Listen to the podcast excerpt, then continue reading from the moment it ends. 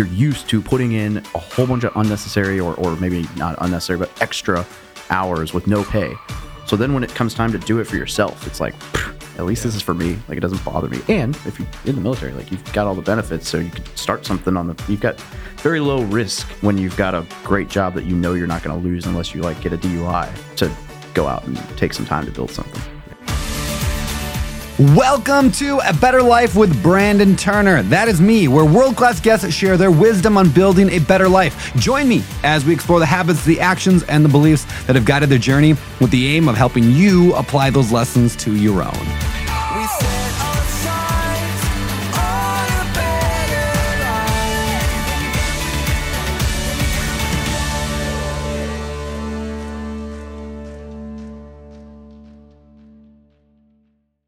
David Joseph Pere, welcome to the podcast, man. Good to have you here. Thanks for having me, brother. Dude, you and I have known each other for quite some time. I know I knew you were when you were in the Marines. Yeah. I knew you were uh, uh, we ran into each other first time I think over on Oahu when I was hanging out there trying to look for a place to move. I know you are a real estate investor. You were one before and you've really blown up over the last few years and done a lot more. I know you have your own tribe, your own group, your own podcast. You've done the whole thing, but take us back before all of that.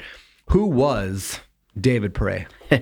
I was the very typical service member, right? Okay. So I joined the Marine Corps in uh, 2008. I grew up in Little Rock, Arkansas. I didn't have money for school, wasn't a good student, wanted to travel the world. Oh, the military is a good way to do that. And I want to leave Arkansas. So went and did it. I was going to do four years, get the free college, and get out. Fell in love with it. And so I reenlisted, and reenlisted again, and reenlisted again. And somewhere eh, seven years in, I was on recruiting duty. So I was working just ridiculous hours. I mean, 90, 100 hour weeks and kind of a thankless job where every month on the first, they're like, you had a great month last month. Now what? Yeah. So I realized like I was trying to figure out like, okay, what if I don't do this forever?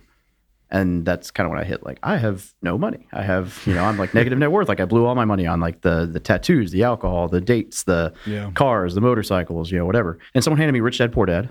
Interestingly enough, they were trying to get me into Amway, and that didn't really work out for them. But uh, so they handed me Rich Dad Poor Dad, and I was like, I don't read, dude. Like books are not my thing. And he pulls a CD out of his pocket, and he's like, But you drive a lot. Listen to it. I'm like. Got me. All right. Called my bluff. I'll listen to it. And then within the next three months, I mean, I listened to probably half the Purple Library. I would go and I'd Google, what is this whenever I didn't understand something. And I found that there was this website, Bigger Pockets, that kept answering questions. So then I found your books. Nice. And then uh, I, I think I finished that book in August or September, and I bought my first duplex December 28th. And that was like proof of concept. When I moved out and got stationed in Hawaii, I was like, oh, this pays me. And that, so that was kind of the, the start. Yeah.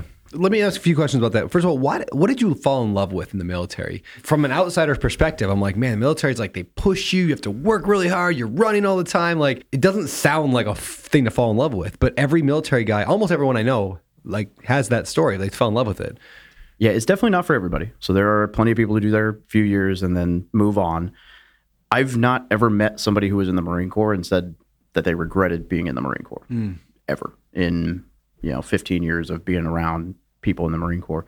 And for me, it was the camaraderie, it's the sense of purpose, but it's for a large part, especially for like young men, it's it's the travel, it's the adventure, it's the excitement. Like there are a whole lot of things you can do right now for an adrenaline rush or excitement. You can go ziplining in Guatemala or whatever. There's not much that trumps the adrenaline of being like deployed in an interesting situation, right? But not only like that side, I've never been closer to a group of humans in my life Oh, yeah. than the 52 people that I deployed with. And like there's just something about the it's like the shared suffering side of camaraderie that you cannot beat.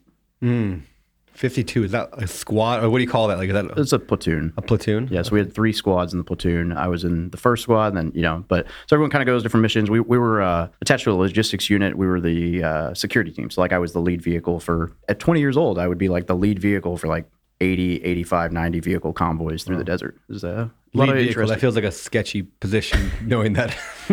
Isn't that what you, you, that's the one that we usually blow up, or am I am I making that up from TV shows? Yeah, you know, I'm not wearing a hearing aid, but I, I may or may not have found a spicy road bump once or twice. Uh, Really? And uh, you know, it, the trucks do their job, so it it ends better than it probably I could. see road But- bump. the Is that a thing people say? that's the thing Dave says. That's says. what you say. um, so yeah, it's uh, you know essentially the job is to navigate, and yeah, you're right. If somebody's going to find something, and, and Yeah. Ideally you find it without finding it by you know via explosion. Yeah, yeah, yeah. Uh, but you, if somebody's going to find it, it should be you. Yeah. Yeah. Wow, man. Were you? That's a big question. Were you afraid of dying? Like, did that make sense? Like, like was that did that cross your mind on a regular basis? Like, oh, I could not come home, or do you just kind of put that aside and not think about it when you're deployed? Yeah, I think that's like the whole reason PTSD is like a byproduct is you're in a state of stress and you like push everything. Like being deployed is like the simplest, most complex thing you could possibly like. So the whole time you're deployed is like there's no drama from home, there's no dating, there's no whatever, there's no bills, there's mm-hmm. no like you have one thing that you focus on. So it's like in that regard, it's super simple. I would say you think about it, but it's almost more of a like fear that you'd let your team down. So ironically, one of the guys in my squad, and actually he was in my truck when we got blown up, is currently like, you know, submitting for paperwork for previous incidents or whatever. Because what happened in, in 2010 is if you had like a concussion, it was like a Purple Heart automatically. And, you know, no, nobody really wanted to go through all that. But the real issue was if you, let's say you drive over something, you have a concussion, they would pull you off the road for 14 days to make sure everything was good. And so guys would like, hey, if I'm not going to go back to the base for two weeks or for, for two days, by then, like, even if I did have a concussion, I'm fine. So I'll just not say anything. Mm. And that way I don't have to miss out on being with the platoon. So it's this weird dynamic of like, less scared of dying. There are moments where a lot of emotions, but more fear of letting other people down, I think. That makes sense. You mentioned the phrase "purple library." It's another one I haven't heard before, but I know what you're talking about. It's the Rich Dad series. Why did Rich Dad Poor Dad? I asked the same question to Diego, our good friend Diego, uh, when he was on the podcast. But why did Rich Dad point you toward real estate? Because like you, like, I love that you brought up the point. Like somebody gave it to you thinking you'd get into Amway. Like because Rich Dad Poor Dad drives people to different things, which is fascinating. Why did it drive you to real estate? Yeah, he talks passive income and the lifestyle it can create. And he, throughout the book, he talks various different sources or ideas and he gets the blood flowing. I had been thinking about buying a house and even thought about buying a duplex when I first got on recruiting duty. And like so many people, I had pl- plenty of people in my life to tell me why that was a bad idea. And then I was really busy on recruiting duty, so I just let it fall. I didn't know what to do. And so when that kind of came up, I was like, oh, well, this is something I've already looked into. It's not as scary. Like my thought, especially with like house hacking, which is the best thing ever, is you have to live somewhere. If you can find a way to, like, it's not scary. It's way scarier to get into investing in something like index funds when you don't know what you're doing, mm. and there's not like a tangible asset, and it's, it's like it feels like a risk. Whereas like buying a house to live in that might also save you money is way less risky in your head, right? So for those who don't know what house hacking is, I know like a lot of people do, but can you give a what is that and how has that played a, a piece in your life? Oh yeah, house hacking is the idea. There's so many versions of this. So there's the idea that basically you you buy a house where you can have other people help pay your mortgage. So the typical is like a duplex or a fourplex where you buy you rent, live in one unit, you rent the other, and that's what I did on the first one. My second one was actually your idea. I moved to San Diego and I couldn't afford to buy there. The VA loan still had a limit and all that, and uh, I looked for a bunch of people. I probably hit up 50 people on Facebook Marketplace. Like, hey, I'd love to rent your space. I'll pay for. I'll, I'll sign a two year lease immediately if I can sublet on Airbnb when my family's out of town. And I found one person say yes. Didn't mention that my family was going to be out of town 95% of the time. Yeah. they were actually living in Missouri. And they just visit occasionally. And uh, yeah, so I rented out the numbers on that. I, I paid 3000 a month and I made about 2600 on Airbnb. And I only had it occupied 50% of the time. So pretty cool. And then currently, weird example, uh, I'm in a 4,800 square foot, six, three and a half house. And the upstairs is like four beds and 3,200 square feet of that. And I Airbnb it and it brings in through 3,500 ish on average.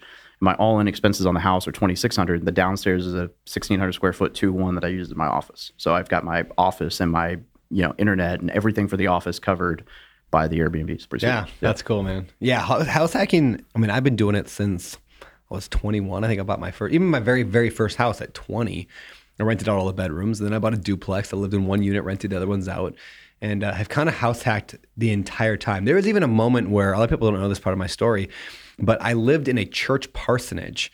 So it was a church that a friend of mine went to, and their pastor left, and the parsonage is like the little house next door. And so the, the pastor had left the church, and the pastor had destroyed the house, like just disgusting, like it was terrible. And they're like, "Well, Brandon and Heather know how to fix things up," uh, so they asked me, like, "Hey, in exchange for free rent."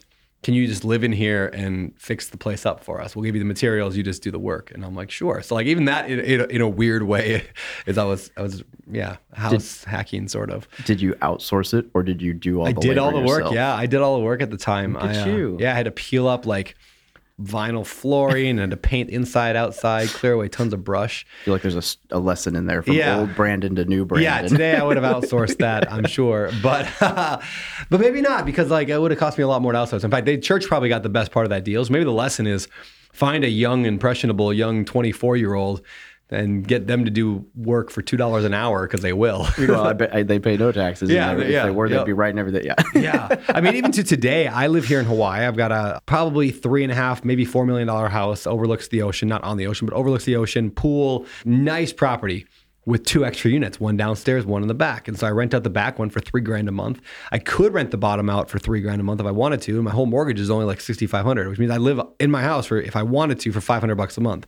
I leave the basement open just because I like family and friends to come visit. But like my brother-in-law is there right now. I've stayed there before. Yeah, you've stayed there. Yeah. So, it, and I keep it for friends, family, whatever. But the fact is, at any point, I could rent it out and now almost live for free in Hawaii, or I could move to the basement and rent the upstairs for five, and now I'm making money to live in Hawaii. And so, I just I love the idea of house hacking because it eliminates the biggest like expense that you have, or at least reduces dramatically the biggest expense a person can have, which is their mortgage or their rent. And uh, yeah, super good way to get into real estate. Now, what are the benefits for a military person when house hacking? Like, how does the VA stuff work? What does that look for those who are maybe military background? Yeah, we can do a whole podcast episode on that. But the, the suffice it to say, the VA loan is the best primary mortgage resident or mortgage on the market. Like, there's nothing that beats it. I mean, when you hear people say there's, you know, it's not competitive or it's not a good, you know, any there's agents and lenders that are always saying negative things about the VA loan, and it always boils down to they don't understand it, so they'd rather push you to a product they do understand. Hmm. Because there's not a situation in which the VA loan doesn't win. It's lower interest rates, it's lower credit requirements, lower DTI requirement, it's no limit. It's got all kinds of crazy things you can do with it. You can do renovation loans, you can do up to four units, you can the list goes on and on and on and on. And the appraisal process is better than any other loan. So most of my lenders that I know have like a 60, 65% overturn of bad appraisals with the VA and like a 10 or 15% with any other mortgage. So it's yeah, much better chance of house appraising and yeah, it's phenomenal. Hmm. Love it. All right. So you were in the military for a long time. You're no longer in the military. Can you walk me through that transition? When did you get out? Why'd you get out? Yeah, I can try to. I got out in 2021 after 13 years active duty, and I would sum it up as not fulfilling anymore. Okay. So as you get promoted more, you go from leading convoys in Afghanistan to working in a, you know, SCIF, which is a special compartmentalized information facility. Basically, like you ever watch movies where they like buzz, you have to like put your phone in the lockbox and Yeah. you buzz through like six gates to get to your office, and then they have no windows. that was yeah, two years of no windows, no range, no training, no fun, and oh by the way, hey, you were going to go to Dubai, but you're good at your job, so we're going to keep you and let the other guy go to Dubai. Or you know, it just and at the same time, the community is growing, and the community starts to pay the same, if not more, through that and real estate. Like I'm starting to make more money, or at least the same amount of money, through my own actions on a fraction of the time. And I'm like, wow, I'm helping people, I'm changing lives. This is fulfilling, and it pays the same Yeah. yeah, all right. When it came time to come up you know, to reenlist, that was it. It was it was time to move on. Now I did do the reserves. I stayed around. I'm technically still in a version of the reserves, so if something goes down, I could join back up. But yeah, who knows? Yeah. Well, walk me through a little bit of your real estate then journey. Like you started buying real estate. What's that look like? Uh, how'd you get started with that? Tell me about that. Yeah, we the duplex. The second property was a actually it was a 10 unit that I closed the week we met, and we sat on surfboards with Mr. Nordman out Yeah. in uh, Ewa Beach talking about this deal. And it was yeah, it was a 10 unit. It was 85% bank financing, 10% seller financing, and I had to bring $10,990 to the closing table. And then I sold it for 140 profit four years later to the day. So pretty sweet. And then I just kind of kept buying properties, and I made my share of mistakes along the way. I well, I mean, you know, you figure if, why can't you flip a house from 2,000 miles away with a contractor you've never met in person and it just go perfectly? That's obviously everybody online says it's a great idea. and uh, so thirty thousand dollars of loss later, I sold the house, uh, not complete, and uh, it was great. What did you learn about? Let's talk about that a little bit. Long distance flipping. It is incredibly difficult. Why and what what lessons did you learn? Oh, a ton. Uh, the first was not managing the contractor properly. I have this wonderful gift of trusting people too much and not wanting to call people out on things. And so if you know, I should have had my my property manager going by to check the property to hand him a check because I had my then wife doing that, and she would just wouldn't even go in the house, you know, hand him a check. And at one point, he was sending me pictures of other properties. and it was like, but it was like the stairs. So it's like, I can't tell that this isn't the same house until I visit. And I'm like, dude, there's like a homeless person living in here. Oh, that's the contractor. That's not good. And this thing's not got anything done to it. And then I got a phone call one day that all the materials got stolen off site. I'm like, great, you have insurance, replace them. He's like, oh, that's on you. I'm like, show me receipts of purchasing. Uh, like, uh, all right. So I, you know, he just tried to. He took advantage of the fact that I was not really managing and I was just paying draws bit by bit without really verifying things were getting done. And I didn't have a way to oversee it. So, you know, um, the military always says inspect what you expect, and I did not. Yeah. Long story short. when I look at every flip that I've struggled with, every flip I've, I've only lost money on one real flip, but every just horrible flipping situation or fixer upper situation, it's always my own fault of not expecting what I you're inspecting what I expected. Yep. It's always me trying to save a hard conversation or me trying to avoid having to drive somewhere or me having to be the manager that I know I should of the project. And just hoping things work out right. Like I love smoking that hopium. It's so good, right? And uh, You and I both. yeah, it's so good.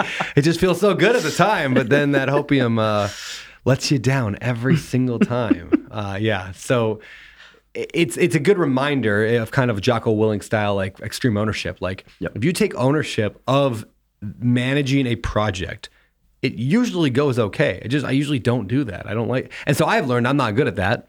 So I hire someone else to do that, and then all of a sudden it started getting done well. Yeah. Start hiring project managers, and they're like they take care of that because that's what they're good at. Uh, And that's been a huge lesson. So and, and Alex on my sites like, hey, this is bad. Go tell them that Yeah. it's bad. Yeah, exactly. Because I won't. Uh, my, Yeah. At one point, my uncle actually told me he was like, put a deer cam in the property so that you can watch them and tell them. And he's Yeah. Mm. like, and if they have a problem with that, you've got the wrong crew. And I was like, that's great advice. They And then I didn't do Yeah, it yeah, because I was like, I don't want to do that. Yeah. Like, uh, you know, I was. I've learned a lot about myself in that regard, but I'm definitely still struggle with the conflict side of things. So, Yeah, I don't like I don't like conflict either. So how do you how do you go through life as somebody who doesn't like conflict? How, how, how have you found to overcome that? Oh, I see. Is there a He keeps me in his life. I was like, I see the mic come up. Yeah, Alex. Alex is my uh, my bruiser. If he ever just disappears to Missouri, you know why. I need. I That's need why he's in my knees- life, too. He's It's knocked okay. in. No, um, I mean it, it's got to be you know contract systems, other people to Yep. fact check or be involved in the process that have that. No problem being a little bit more confrontational. If you like you and I had an issue, I would have no problem being like, "Hey, we need to sit down and talk." But if it's like you're like, "I did a great job," and I'm like, "I can't let him down," you Yeah. know, that's like my Yeah. piece. And then, you know, I'll tell you, my attorney has told me probably three or four times in life, if you had called me sooner, I Mm. would have saved you this much money. And so I've really got to the point of like, hey, Hampton, please do this. Yeah. Please look at this. Don't let me start this without. And so that's another huge, huge piece of the puzzle for me. What's been your worst real estate deal to date, and what's been your best? Yeah. The worst is a 40 unit or, yeah, 40 unit mixed use commercial building in Branson, Missouri. Hmm. 67,000 square feet, four stories, 15 commercial spaces, 25 residential spaces. And what it was was it was a lease option, and it was a 2.795 purchase, lease option 150. And I'm not allowed to use the the word scam, so I won't. but it was not above board. Like we got mm. in, and the projected rents weren't what we were collecting. Yeah. And it was like, you have rent roll of this. And then we go to tenants and they're like, so and so told me that if I said I was paying rent when you guys mm. came by, like they'd let me stay for free until you got rid of me. I'm like, mm. oh, cool. That's nice. You know, just all kinds of issues. And the guy who leased it to me kept interfering in things. And really, so four months in, like, this is absolutely not going to work. Like, you either need to give me my money back or you need to do like tweak a bunch of stuff to make this work. And he's like, oh, it's not a refundable deposit. I'm like, oh, I paid for a Corvette. You gave me the keys to a Civic. Like, that's not how this works. And uh, yeah, so four years of lawsuit later, wow. uh, we ended up winning on all counts, fraud and misrepresentation and all these things. And we got the all of our money back out, plus interest, plus attorney's Really? fees, plus Congrats. damage. So that was great. But that was a, I mean, a great tuition experience, uh, but a massive headache. And you know, again, when you talk going back to yourself, right? It all goes back to did I involve my attorney? No, I just used his. Did I? What? I, one thing I didn't do was like when we got off the phone and we agreed to things verbally. I didn't send emails saying, "Hey, this is what we talked about. Please respond to confirm." So there was a lot of agreed upon things that I had no record of, other than the fact that I wrote it down myself. But he could easily be like, "We never talked about that." So there was that. again, I was long distance and I decided to keep his management in place instead of bringing my tried and true manager in. Lasted about a month and I brought mine in. I should have just used her right away. And so just a lot of rookie things. And the other piece of that puzzle is I tried to go too big too soon. You know, I was in the 10X Grant Cardone world. And at that point in time, I had 15 or 16 doors. I was like, we're going to go to 30 this year. And then I found a 40. I'm like, ooh, this checks the box. Let's do it.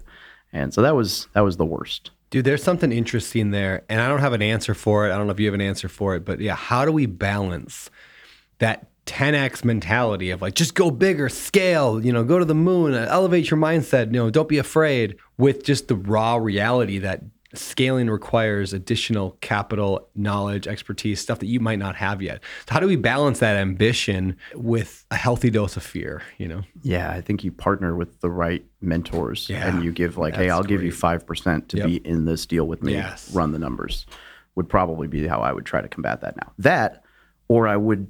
I love the shiny object thing, but I would say, hey, I've bought single family rental units. I'm going to stay with residential rental units if I scale that mm-hmm. big, mm-hmm. rather than trying to also jump niche into mixed use. Which I mean, this thing had a murder mystery theater and like a wedding venue, a string quartet. Like it was super cool.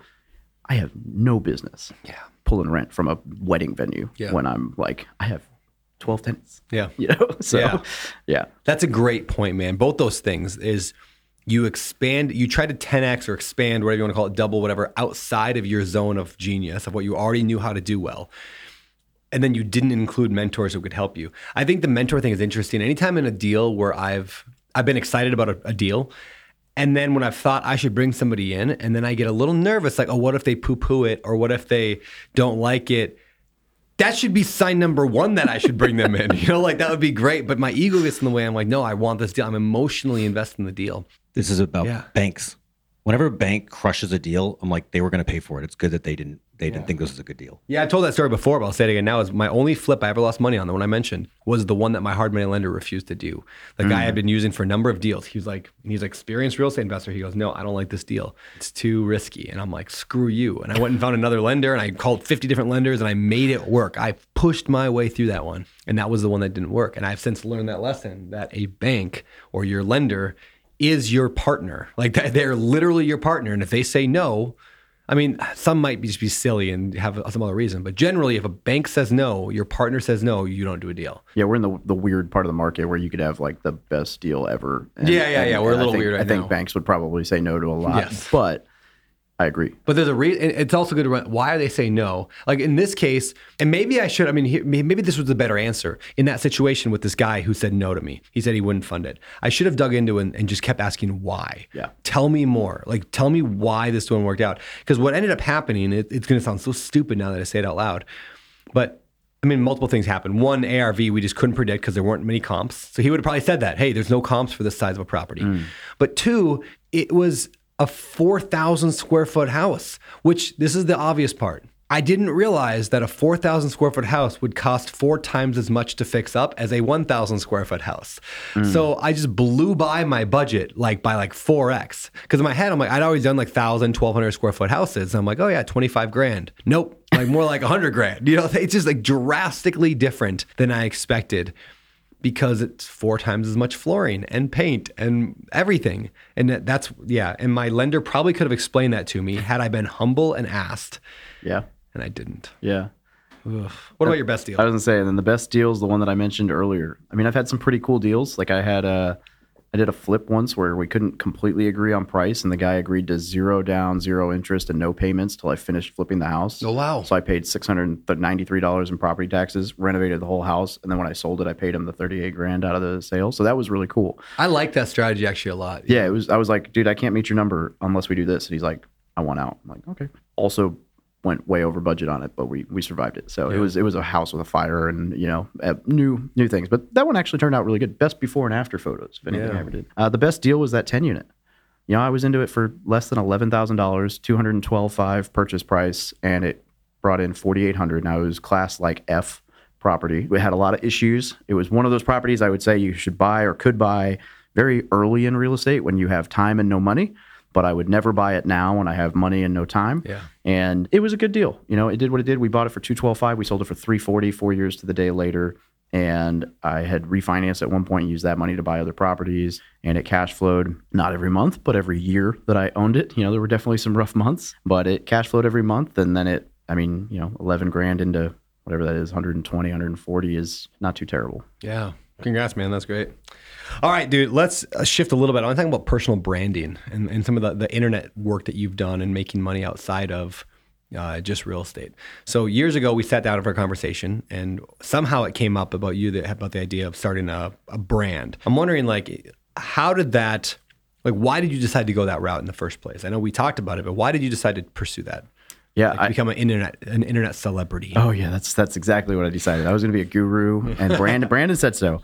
I asked you how to write a book because when I was deployed, I had a mission log and a journal, and I was like Navy SEALs and all these cool guys write all these books about all these things they did.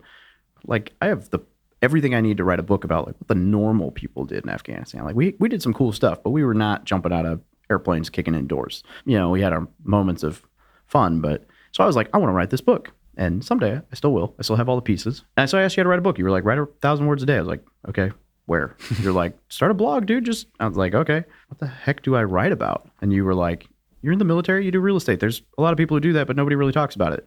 And so I started, I was like, okay, fine. So I asked Doug told me about this like five video series from Pat Flynn on like how to start a blog, or maybe it mm-hmm. was you who brought it up. And uh, between you and Doug Nordman, within like the first month or two, I was like blog, YouTube, Instagram, Facebook, and then like a year later started the podcast. I went to FinCon. I mean, at the time, I didn't even come up with the name of the website. I had like ten ideas. I put them out on Facebook. Everybody said they were terrible, and then a buddy of mine was like, who's not even in the military, was like, "How about this? That's really catchy." And so I just started writing. And what happened is I would write about things like the VA loan, like things I was learning or doing, and people would ask questions. I'd be like, oh, I got the same question three times. Let me go learn a lot about that and write about that and answer these questions. That way, when more people ask me this, I can just point them to that. Yeah. And I mean, that went on for probably two years. I had four or five thousand people in a Facebook group. It was it was good. And then one day, the Facebook group went from like hundred people a week to hundred a day, two hundred a day, three hundred a day, and I was like, oh my god, what do I do? What is this? And it was kind of then that it clicked. Like, this isn't a hobby. Like I'd been in the red. You know, I mean, I was paying to do that for the first two years because I was just trying to learn and I was just trying to help people. And then one day I was like, oh shoot, this is a business. Yeah. I should probably treat it that way. And so a lot, a lot's changed over the last six years, seven years, uh, no, five years.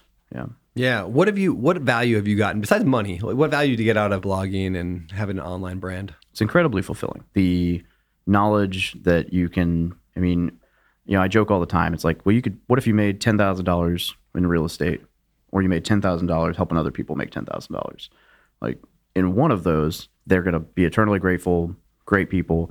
Like, I, I don't know about you, but I've not yet had a tenant come to me and thank me for letting them pay rent. So, it's uh it's a it's a little bit different, right? And so the it's so fulfilling to watch people that you've interacted with take your advice or or even just tweak something a little bit and then you know they have a house that is going to pay for their living expenses or just you know whatever the case may be. maybe they use the VA loan with a lender that's better and they save thousand bucks on fees even little things like that so it's super fulfilling but it's it's just really cool to be a part of a community like that like they're all not all but mostly like service members and vets it's close knit and there's just getting out of the military is rough. You lose your purpose, you lose your identity, you lose a lot. And I think that's what really hurts vets when they make that transition. I mean, it wasn't easy transitioning, even with being like financially free and having a community, but it was a lot easier than it could have been because I had people to turn to. So that was pretty cool. Speaking of getting out of the military, how do we address and solve this problem of military veteran suicide in America? Like, how do you how do we fix that? Yeah, that's a good question. And I actually have a really good blog post that I wrote on it once that you could go read at uh, this URL. Actually, Alex wrote a piece on it, I believe. I sent it to him at one point. I can't remember if you Oh, wrote. is this the 22 push up thing? yeah, I was. Oh, we were we were pretty rude about that. I was. Or I was. I was. I was worried that this would bomb. So there's all these, you know, like 22 a day, and they mean well. They really do. I don't think that drawing attention is the solution. I think. Are you familiar with contagion effect? So uh, it's like the idea that I think Malcolm Gladwell talks about it in Blink. Maybe it's the idea that like if you see something and it's normalized, you're more likely to do it. So like if somebody kills himself and everybody publicizes it, or like a mass shooting and it's publicized, it becomes almost acceptable. So it's it's the theory for why when Linkin Park's, you know, he he passed away. That a year to the day later, there was another. I'm, I'm drawing a blank on the name, but uh, Chris Cornell, and how dare you? I'm sorry. Yeah, I knew. I'm sorry. I'm sorry. I should never bring up music around Alex. But it was a year to the day later, and the the only thing anyone can come up with is that it was the relation. So my kind of theory is go outside Yeah. and find other people to hang out with, other vets or you know whatever. Because it's like if you publicize this idea that it's like a normal out, it becomes something that's acceptable in your own head, and it becomes an option when you're at the low of lows. Everybody goes through low times. But for some reason, for vets, it seems to be like an option, which is unfortunate. And so my thought process is really just go outside, get around other vets, you know, find something that you enjoy and lean into it. I mean, it's not an easy problem to solve. I don't have the answers, but when I'm having a crappy day, I call a friend and I go for a walk out in the sun. Yeah, it's good advice, man. Let's go back a little bit to the online business. There's a lot of people living, listening to the show who are real estate investors, but they're also thinking, there's not a lot of cash flow right now in real estate, so maybe I need to do some kind of online business. So, uh, what do you believe is like the key to success in making money on the internet? Consistency. I, I think it's as simple as starting to do something and then not stopping until it works. I mean, don't don't get me wrong. There are there's the whole like whether you pivot or you quit. Like there's there's a time to call it. Like there are things that are just not going to work, but not until you've put in a significant amount of time and you're like, what in the world? Like I didn't see any growth that first year, and I didn't make a dollar until second year, and I wasn't profitable until the third year. I was paying to build this. Yeah. So I always joke there's like this BMW phase, like the below minimum wage or whatever. I don't know if that's, I don't know where I first heard that, but that's entrepreneurship. Yeah. There's always that point in time with anything and everything that you start where you're like, That's funny. I hope this works. Below minimum I'm not BMW. getting paid, you know? And if you can't make it through that, I mean, it's the same reason for why 95% of podcasts don't make it past episode 20. Yeah. They just quit. Yeah. And they all could be big if they just didn't quit. Yeah, you give me you've given me a lot of uh shout outs for getting you into this internet marketing thing because I mentioned it to you. But the funny thing is I mentioned it to everybody. Like hundreds of people I probably told, yeah, you should start a blog. You're the only one I think that actually did it. like I don't think anybody else is actually that I can think of was like took my advice and then went out and did it. Maybe Investor Girl Brit, but I think she was already starting. She already had her Instagram going. too dumb so to like quit. yeah, yeah, you're too dumb. There's something to you just do it for a long period of time. And I love that BMW phase. I'd love to, to harp on that a minute longer because there's this feeling that people get in, in business of like, I'm going to charge what I'm worth. And if I'm not getting what I'm worth, then therefore I'm not going to do that action. So like I would put in a hundred hours of work and I bought one rental property that makes me a hundred dollars a month. I'm a, I'm worth way more than that. And so then they quit. Or I, I've been doing a blog for a year now and I'm making 12 cents a day from uh, Google. Like, oh, I'm I'm not going to continue with this. I recently heard, I think it was Chris Williamson from a Modern Wisdom podcast. He mentions like that's the guy that's like gets every big celebrity there is now. He gets on this show, massive show, massive YouTube, massive whatever. Great videos. Great videos. He poured. He's the best when it comes to video quality. I mean, we're chasing his uh, coattails right now, trying to figure out how he does what he does. And he said something that just blew my mind. I think he said like he had 400 episodes before he crossed a million like subscribers on YouTube. And I'm like 400 episodes of his show. And again, this is like the guy, like the goat of podcasting right now. Took 400 episodes, and that's like a decade of work. Overnight success. Yeah, overnight exactly. Overnight. and now I first heard about Chris Williamson like a year ago, and so it would appear he came out of nowhere until he's like, no, I did 400 episodes, and uh, I mean, maybe people with this show, like this show did has done well from day one. That's because of nine years, never missing a single episode at Bigger Pockets, and then the last three years doing two episodes a week, sometimes three. It's like you put in your work, but nobody sees that, Yeah. especially in that BMW phase. That's it. I think that's why service members do so well as entrepreneurs. I always joke about this, but I'm like, we're so used to doing like a 24 hour shift, standing duty, watching the paint dry for no extra pay. Yeah. Or show up at the armory at 3 a.m. when you could be there at 7, but you got told to be there at 3. So you're going to sit there for two hours, three hours. And you're used to putting in a whole bunch of unnecessary or, or maybe not unnecessary, but extra hours with no pay. So then when it comes time to do it for yourself, it's like, at least this is for me. Like it doesn't bother me. And if you're in the military, like you've got all the benefits, so you could start something on the. You've got very low risk when you've got a great job that you know you're not going to lose unless you like get a DUI to go out and take some time to build something. Yeah. Where do you make your money online? Like how do you how do you generate any kind of revenue? Yeah, there's a couple different ways. Affiliate marketing stuff, right? Uh, my two biggest sources of revenue right now are the I do agent and lender referrals through the Facebook group. So service members move a lot. They always ask for introductions and you know, I don't blast it all over the place or market it or anything. I just kind of, if they come to me and it's on the website, you know, I'll make an introduction to an agent or a lender that I know and at least think is not going to hose you uh, as far as, you know, oh, you should use this other thing. And, and you, you know, I don't know what to do. So uh, we try to help vets get in place with actual quality real estate professionals. I think now largest is uh, the the paid community we have within the group. So I have a mastermind group that everything I do is open to everybody, right? Like I, you know, the group is 80, 90% of what we talk about is open to is applicable to non-service members too.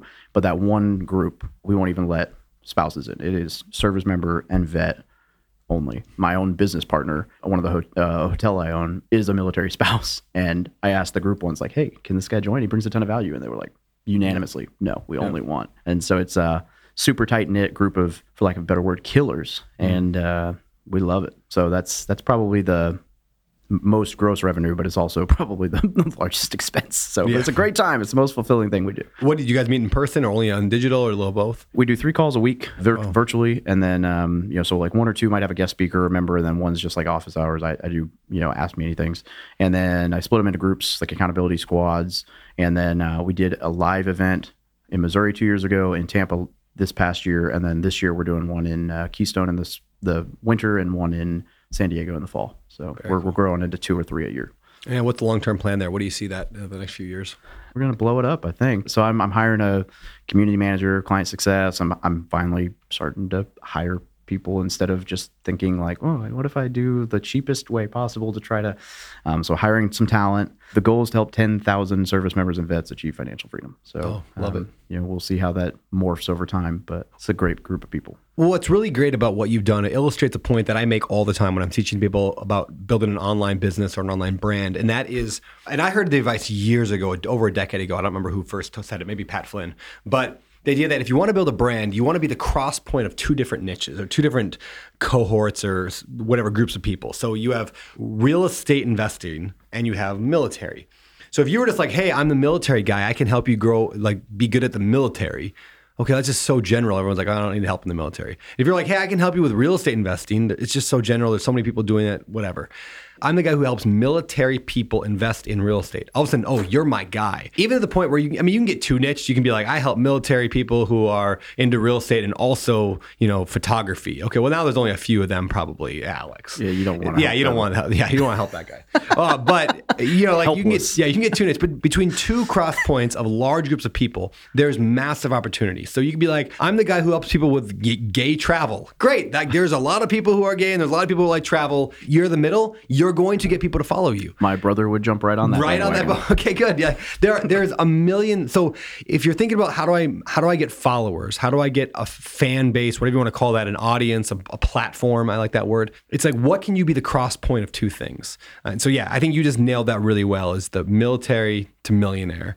It's like you even put it in your name. It's like those are the two things. I was real estate in your 20s, right? Before I was bigger pockets, it was real estate in your 20s. I was like young people, real estate. Hey, that's the guy. That's my guy. I cheated on creating that niche because there was this guy who's telling me it's a great idea who helped give me the idea. So, you know, but well, it worked out really. It, it seemed to have worked out well for Great you. I- advice. it also demonstrates this point that there's a great blog article from over a decade ago called "A Thousand True Fans." Have you heard of this one? I have, yeah. Yeah. So the idea of a thousand true fans is that uh, I can't remember who wrote it. Kevin Kelly, maybe I think wrote it years ago. People can Google it and they'll find it. Tim Ferriss talks a lot about it. But it's like if you only had a thousand people in the entire world that cared about you and your cross point of niches or whatever, you can have financial freedom from that, or at least have a full time income. And he says, like, if thousand people giving you a hundred bucks a year, that's it, just hundred dollars a year.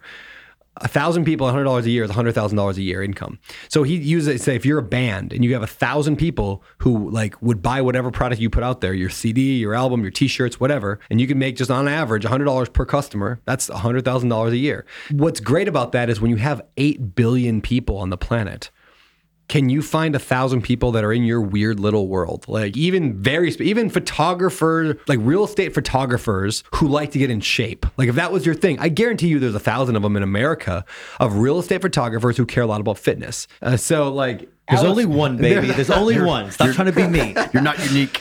But yeah, the point being, I mean, Alex, you and I have talked a lot about this. Is you're thinking like starting a when you're working on it, it's kind of like a a group. I don't even call it mastermind. Maybe that's even too deep, but like a group for the guys who make the guys like me look good. So the the camera, the creative directors of podcasters and YouTubers. It's a real thing. Yeah, there's thousands of guys just like you who are behind the camera making us look good.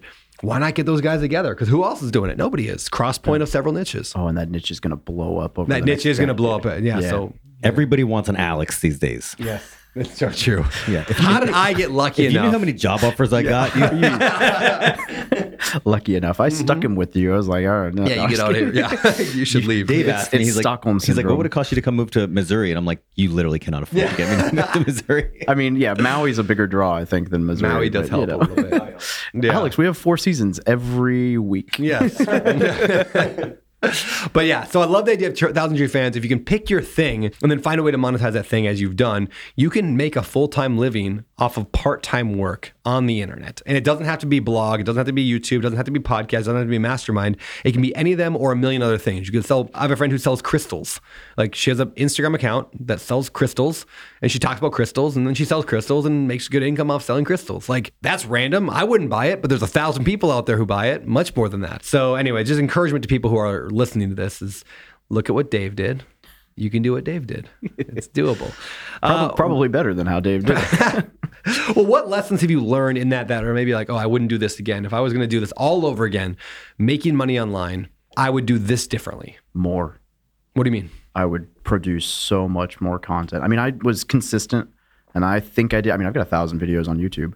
Uh, some of them are shorts, you know, they don't really count, but because it's a video of from another video. But I've got over a thousand videos on YouTube.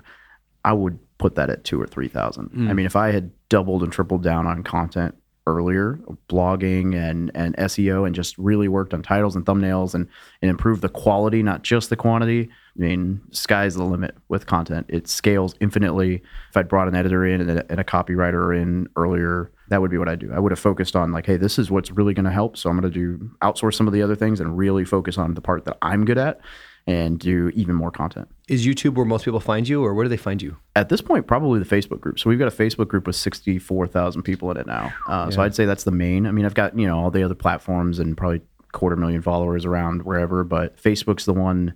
Facebook does this great thing where if you have a Facebook group that's really engaging, Facebook themselves is like, oh, people like this place. We're going to promote it to people that are like the people who are already in there. And so it does all the work for you. It's great. That's that's fascinating. I do not have a Facebook group, but maybe we should have a Facebook group. We go back and forth on this, Alex, all the time. It's like I don't need more things to do and more business places people for them to find me. Like they can go to a million places, but there is a lot of value. I, I see the value of a Facebook group. Yeah, I got to look more into that. Uh, what have you found has worked in Facebook groups? Starting a Facebook group. What's been your secret to success there? In case people want to follow you and do that. Yeah. Uh, well, I have a 90 minute video where I actually dug into. I I, have, I got I got this question a lot. Yeah. So I made like a 90 minute presentation to my mastermind that was like soup to nuts, how to start a Facebook group, the settings you should have, and everything. So Wow. happy to throw that in show note. Yeah. I get nothing out of it but a YouTube watch. So I love it, man. Uh, we will definitely do that. So I would say the biggest thing is engagement, community. If you keep people engaging, Facebook will bring people back. So good content, ask questions, engage with people. You can find like who the most engaging members are, show them off. Every now and then I'll post like, "Hey, this person, thank you. You were the most engaging person for the month of October or whatever." Like, here's a, you know, and sometimes I send them a gift card or something. But I mean, realistically, it's just trying to produce decent content and facilitating answers for people with questions. awesome, man. Yeah. That's great.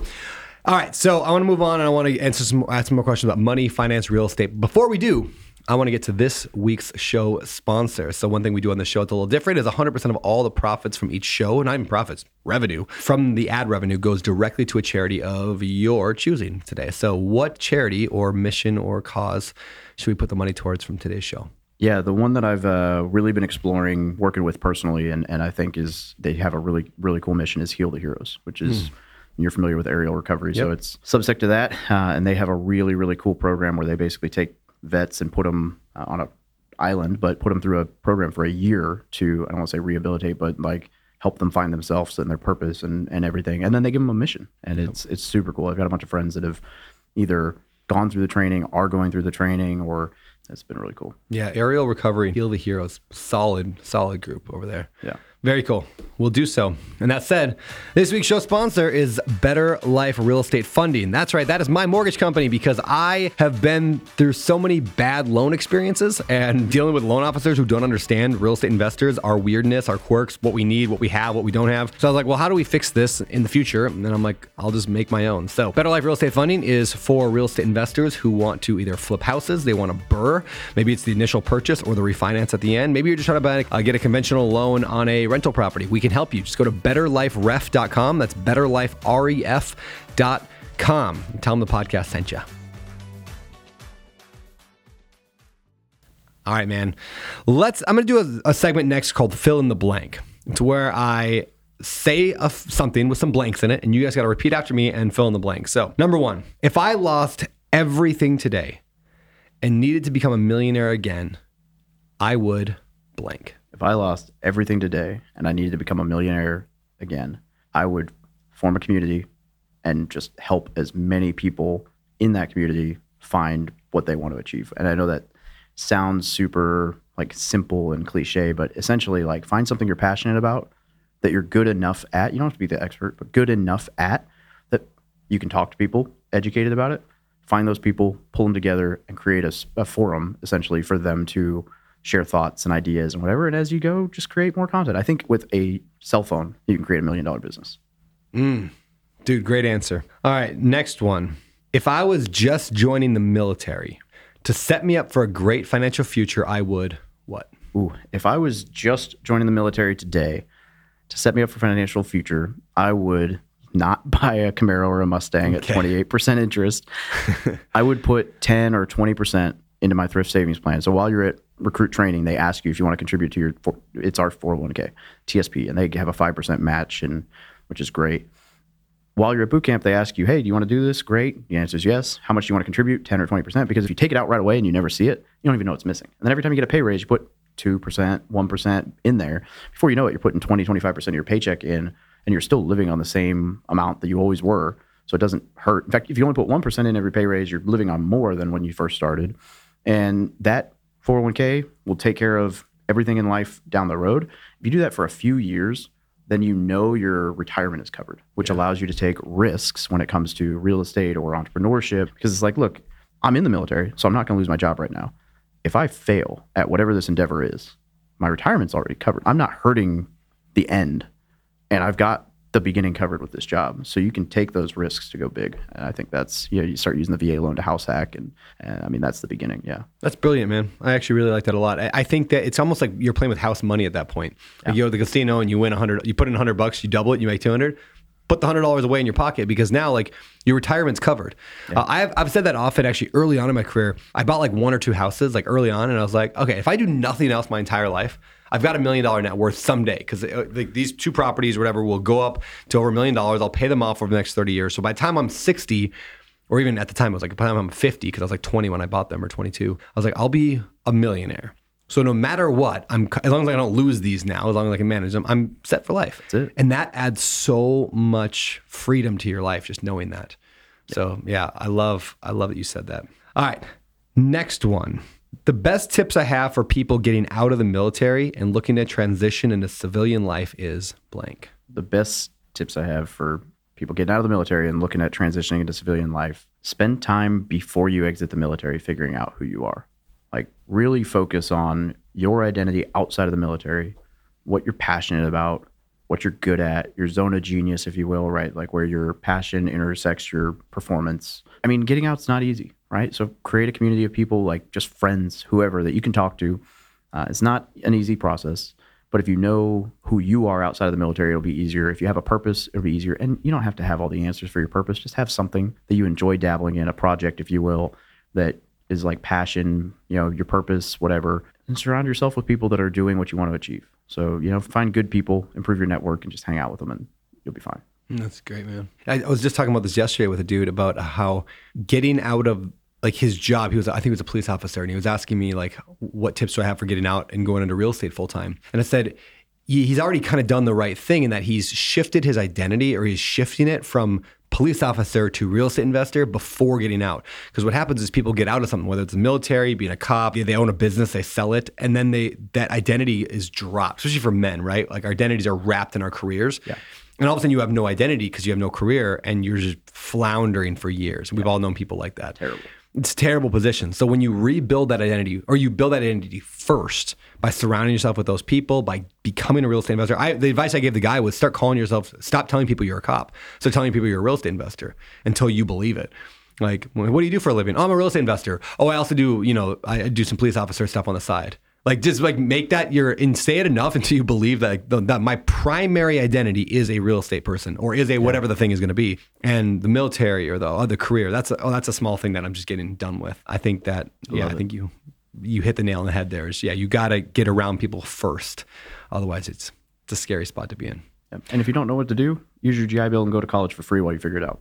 Oof, there you go. Boom.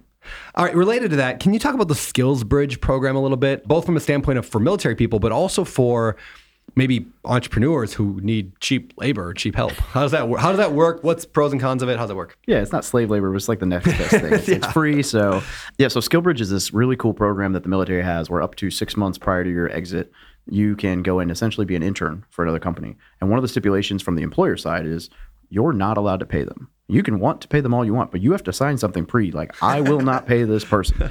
You know, so some people give like a, a sign on bonus at the end of the six months or mm. whatever. But I mean, they've got SkillBridge programs. They've got one at the White House. They've got Microsoft. They've got you know Apple Tech. They've got whatever. They've got real estate brokerages. They've got all kinds of locations where you can. Hey, I want to learn this skill.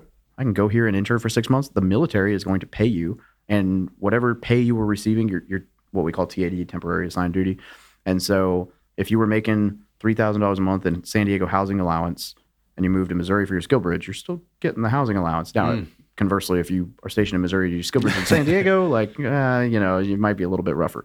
But they'll pay you essentially to go do this internship, and you're learning the skill. And at the end, the idea is you have a job offer if you like it, and you can take it, leave it, or you learn a skill, take it, leave it. So from the employee standpoint, you get all this experience, and you get to really kind of start transitioning into the civilian world before the final exit, and be really, really prepared.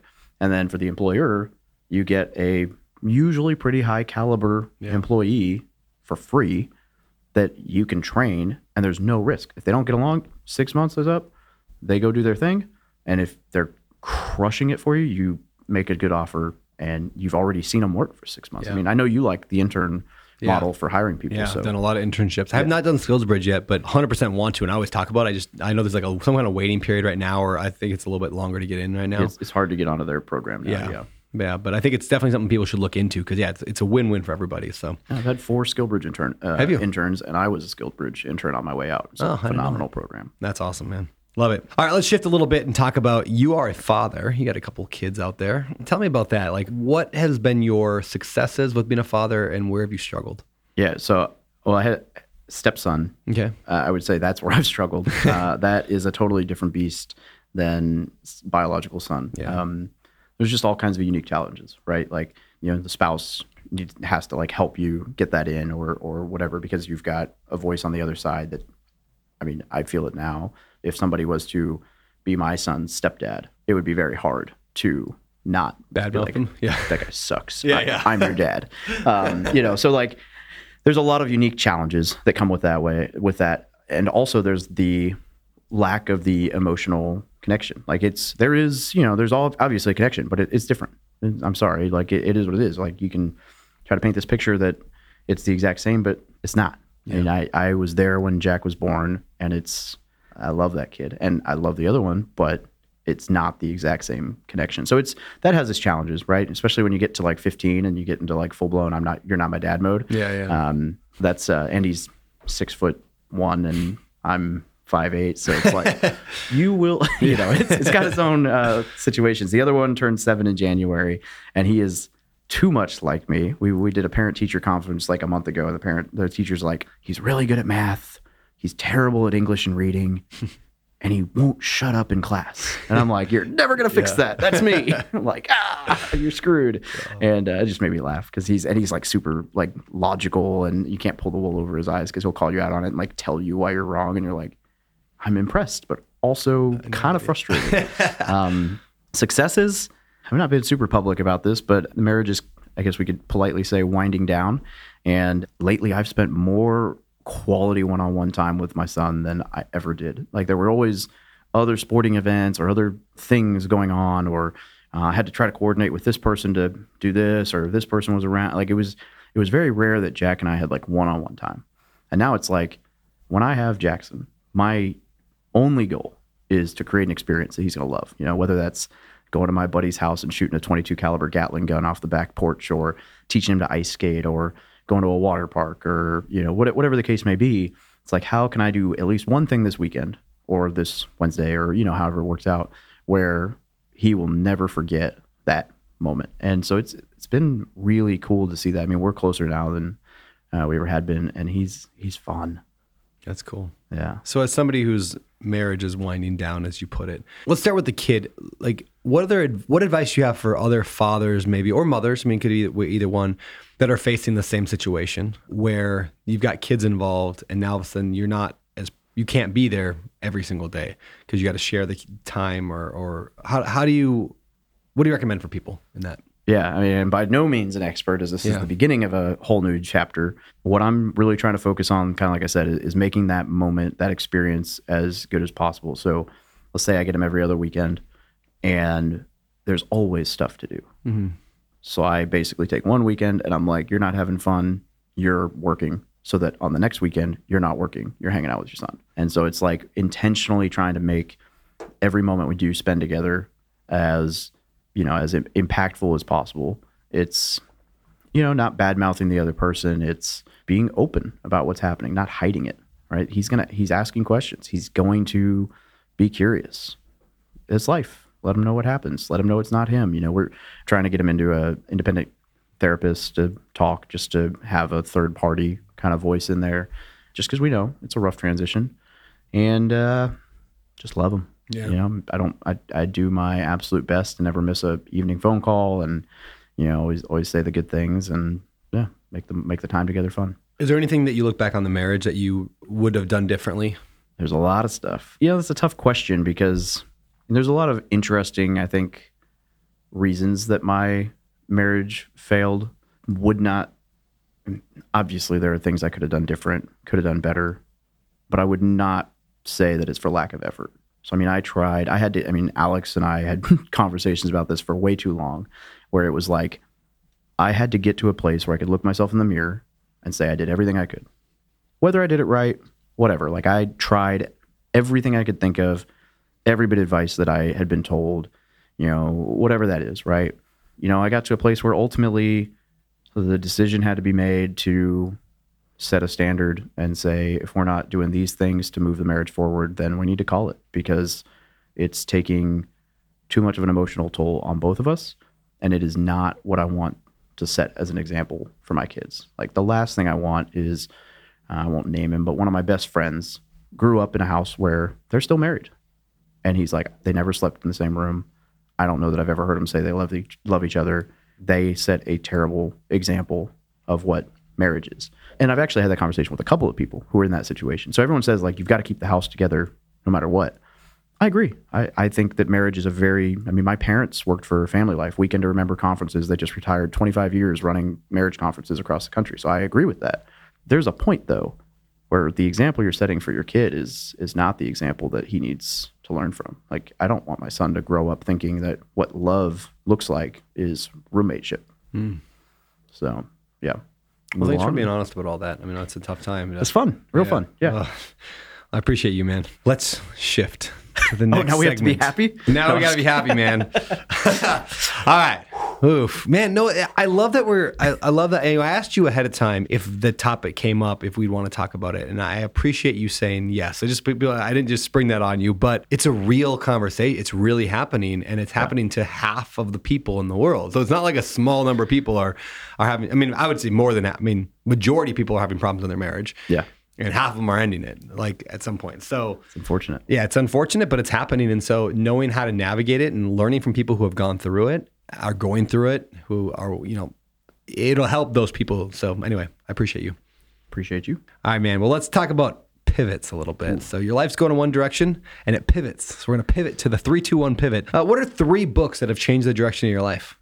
First, I just have to know: do you do you visualize the scene from Friends with the couch every time you say that? I know. What is this? Tell me this. What you've not? I don't- we're- I've we're only seen one episode of Friends the ever. Recording. It's it's uh just pivot. They get stuck in a stairway trying to move a couch, and he's screaming pivot because they can't. Anyway, That's funny. No, but we'll we watch we, it after this. We It's might hilarious. need to get that clip, that yelling, and then make that cut it in every time. Like, this is the three, two, one, pivot. It's, it's that's great. funny. Okay, I like All right, this so three books. I told myself I wasn't going to say Rich Dad Poor Dad, so I'm going to just do it that way. I honestly, I think one of the most like one of the initial books would be yours. The not the rental properties, but uh, No and Low Money Low, Down, yeah. uh, because that one and Invest in Debt are both like the first two books that I ever read on like creative stuff, and I love the creative options for investing. And no, I know you're going to come on the mic, so I didn't do it just because Brandon's here. Dude, you get to say these sort of things and you think it's a big laugh and then you leave and then I have to deal with this ego. this is not funny. You're Why do you think I brought him on? Because I know you were going to say my book. Just take his knees out so he doesn't look down on you. There you go. Um, so okay. Uh, number two, I, I would say, and this is really it is and is not a life changing book. Is have you ever read Free to Focus, Michael Hyatt? I have, yeah. That's yeah. great. So it was. There's a lot of books on time management. Um, you know, I love the Four Hour Work Week, but that that book was probably it, it tells it in a different way. And for me, it was less of like you have to block everything off and manage everything, and more of like, what do you want to focus on? Cool, get rid of everything else. Yeah. Which was really hard for me to learn coming out of the military, where like you just do everything all the time, no matter what, and you just work until it's done, even if that means you're not home. So that book really helped me actually start understanding how to run a schedule and and make you know kind of a work life balance. Not that that exists, but for me. And then let's see, third book. Uh, you know, I read it this year. I think it's probably been shouted out before, but 10x is easier than 2x. uh, I'm in the middle of trying to outsource and hire and grow and and scale all the things that aren't my zone of genius, and it's definitely uh, it's uncomfortable, but it's helped a lot. Yeah, it's a great book. That's a great book. Love it, man. All right, next question. Two pivot people. What people have changed the direction of your life? Yeah, well, Alex is gonna love this answer, um, but I I can't not say you because Oh, there thanks, was a man. there was a conversation, a single conversation on on base Marine Corps base Hawaii at my house over dinner where I was like, real estate's cool. Now what? And I asked you a simple question, and it led to the largest pivot in my life. Like the whole brand wouldn't exist, right? Because that idea had never crossed my mind. And I don't know that I would have known where to start or how to start if someone hadn't been like, go do this. So that one conversation absolutely changed the trajectory of my life. The other, I would say, is a guy named uh, Wilson Canaday. He uh, is a mentor of mine in, in high school.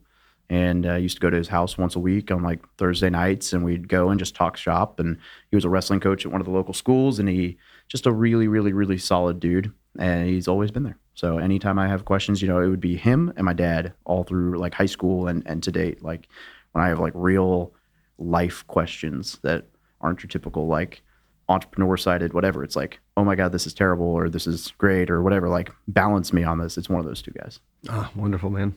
All right, and one pivot quote. What's a quote that's changed your life? Yeah. So can I cheat and and I'm gonna I'm gonna cheat. Yeah, I'm gonna cheat. David Osborne came and spoke to my mastermind at one point, and he said, "You kill a lot more with a grenade than a sniper rifle." He's hmm. like the shi- the whole shiny object. So the quote that I always tell people is like, "Everybody's heard jack of all trades, master of none." There's a second part to that, which is oftentimes better than a master of one. And so for the longest time, I grew up in this entrepreneur real estate world where it's like focus, focus, focus, focus, focus, focus, focus, shiny object, it's bad. And then here's like the most successful person I personally know, I mean, net worth wise at least. And he's like, I'm all over the place. And then you look at Elon Musk and you look at like all these different people, you got to focus somewhere to get to point A. But once you get there, like once you're at a place where you can explore a little bit, don't just hole yourself into a corner. And I've always been like the kind of all over the place. You know, focus is a lot harder for me than vision. Yeah. And it was really, really, really good for me to hear that and like be able to let myself lean into that. Hmm. Wonderful, man. All right, what about advice? This is past, present, and future. Okay. So, advice to your younger self. filter the advice you receive through the lens of a has this person achieved what i want to achieve or are they going where i want to go and the best example i can give for that i use this one all the time and if you want to become a world-class mma fighter your mom loves you if you don't have a mom somebody loves you whoever that person is put them in there And the odds are that your mom is not the best person to teach you to become a world class UFC fighter, but she has your best interest at heart. She absolutely does. But you're not going to go to your mom and be like, teach me how to beat, you know, whoever, Khabib. You're going to hire Ray Longo or, or like Chris Weidman, or you're going to lean into professional UFC coaches. They might not care about you as much, but they're the right person for that job. And yet, for some reason, when we get into like real estate investing, it's like, I'm going to get into real estate. Oh, my mom said it's a Yeah, bad idea because she knows somebody who did this thing once and it didn't. And it's like, great. But if you follow Brandon Turner and David Greene and Alex Felice and whoever that actually is successful in real estate, you're going to be successful. Like, it- It's like the idea that if you went to a gym where Arnold Schwarzenegger, like the gym from Pumping Iron, where it's all yoked bodybuilders, Yeah. you're going to get bigger Yeah. you surround yourself with the people that you want to be like and the people that have already achieved what you want to achieve and just learn to filter the advice. If somebody gives you advice and they're, they've got your best interest at heart but they're not the right person to give you that advice it's not speaking from experience in one ear out the other ear and focus where the experience comes from. Awesome. What is something you've done in your life, like changed in your life over the last year, that's given you a better life? it sounds very uh, counterintuitive but i've walked away from a marriage. Oh, that's the biggest life change and it is things are on the up and up. I would say outside of that really just leaning into fatherhood and finally finding it to believe what other people say like getting past imposter syndrome i think like trying to work into like finally leaning into like oh i am capable of these things instead of the voice in the back of your head being a good father and just moving away from I guess the real way to answer that would be moving away from negative. You know, there were things in life that weren't serving me, and it's hard, but that move is absolutely improving my quality of life. cool. Legacy. In other words, when you pass away someday, what do you want them to say? David was what? Really buff and good looking. Uh, Great father. I feel like that's a cop out, but that's, I mean, you know, I had a really interesting experience not too long ago and kind of a meditative experience. And the ultimate thoughts from that were that fatherhood and like what my son's going through right now is the absolute most important thing in my life. So that and uh, helping 10,000 have service members and vets achieve financial freedom, which I think in its own, giving them that purpose and that financial stability will cut down on both the homeless and suicide problem. So I want to be a part in that solution. That's beautiful. What are you excited about? What's coming up in your life in business? Man, yeah, I'm excited about a lot. Obviously, just growing the community and being around other people. I love. I mean, that community. Heck, you've got uh, you know Alex and uh, Tyler are both members of, and they're both great people. Yeah. Uh, well, Alex is the jury's still out, but um, He's working on it. it's there's some absolute superstars in there, and so just being able to grow that community and share it with other people, it's so fulfilling, and so it's really cool. It's like I kind of started this thing as like, oh, let me find people that are like me to to like hang out with, and now it's like I'm blown away as like the little guy in the group half the time. So I'm really excited about that, and I'm really excited about just leaning into the fatherhood and and having you know the ability to spend time with him, doing really cool new experiences because he's getting to the age where he can go and have fun. Yeah. So yeah, it's cool. Very cool, man. Well, let's wrap this thing. Last question. Where do people connect with you, follow you, all that good stuff? Do you remember the link? No. Do you remember the conversation? Wait. Yes, I do remember telling you to do a URL that was like super fun Yeah. to say on podcasts. Yeah, yeah. So the URL is thebestpodcastguest.com. and that was I didn't know you actually did that. Oh, I did. It has been my go-to for about seven months now. That's so funny. and uh, yeah, so if you if you go to thebestpodcastguest.com, you find uh, you can get my my book download for free, and then all my social media is linked right there. What's So, your book called? The No BS Guide to Military Life. Amazing. Thebestpodcastguest.com. So good, man. Appreciate you. You're awesome. And that is the show. Thank you everyone for tuning in to another episode of A Better Life with Brandon Turner. I hope you enjoyed the insights and the wisdom uh, brought to you today on the show. If you found value in this episode, please consider leaving us a rating and a review on your favorite podcast platform. Uh, your feedback actually does help us improve the show. We look at the feedback, I look at the feedback, and we can reach more people with our message of living a better life. Be sure to subscribe so you never miss an episode. Follow me on social, Beardy Brandon. And hey, before I go, this show is all about the habits, actions, and beliefs that can give you a better life. But in case you're interested and you want to know my opinion on what it takes to live the best life ever, and that includes some of my kind of weird spiritual beliefs, maybe, check out a betterlife.com slash best life. A betterlife.com slash best life. Thank you again for listening, and I will see you next time on A Better Life with Brandon Turner.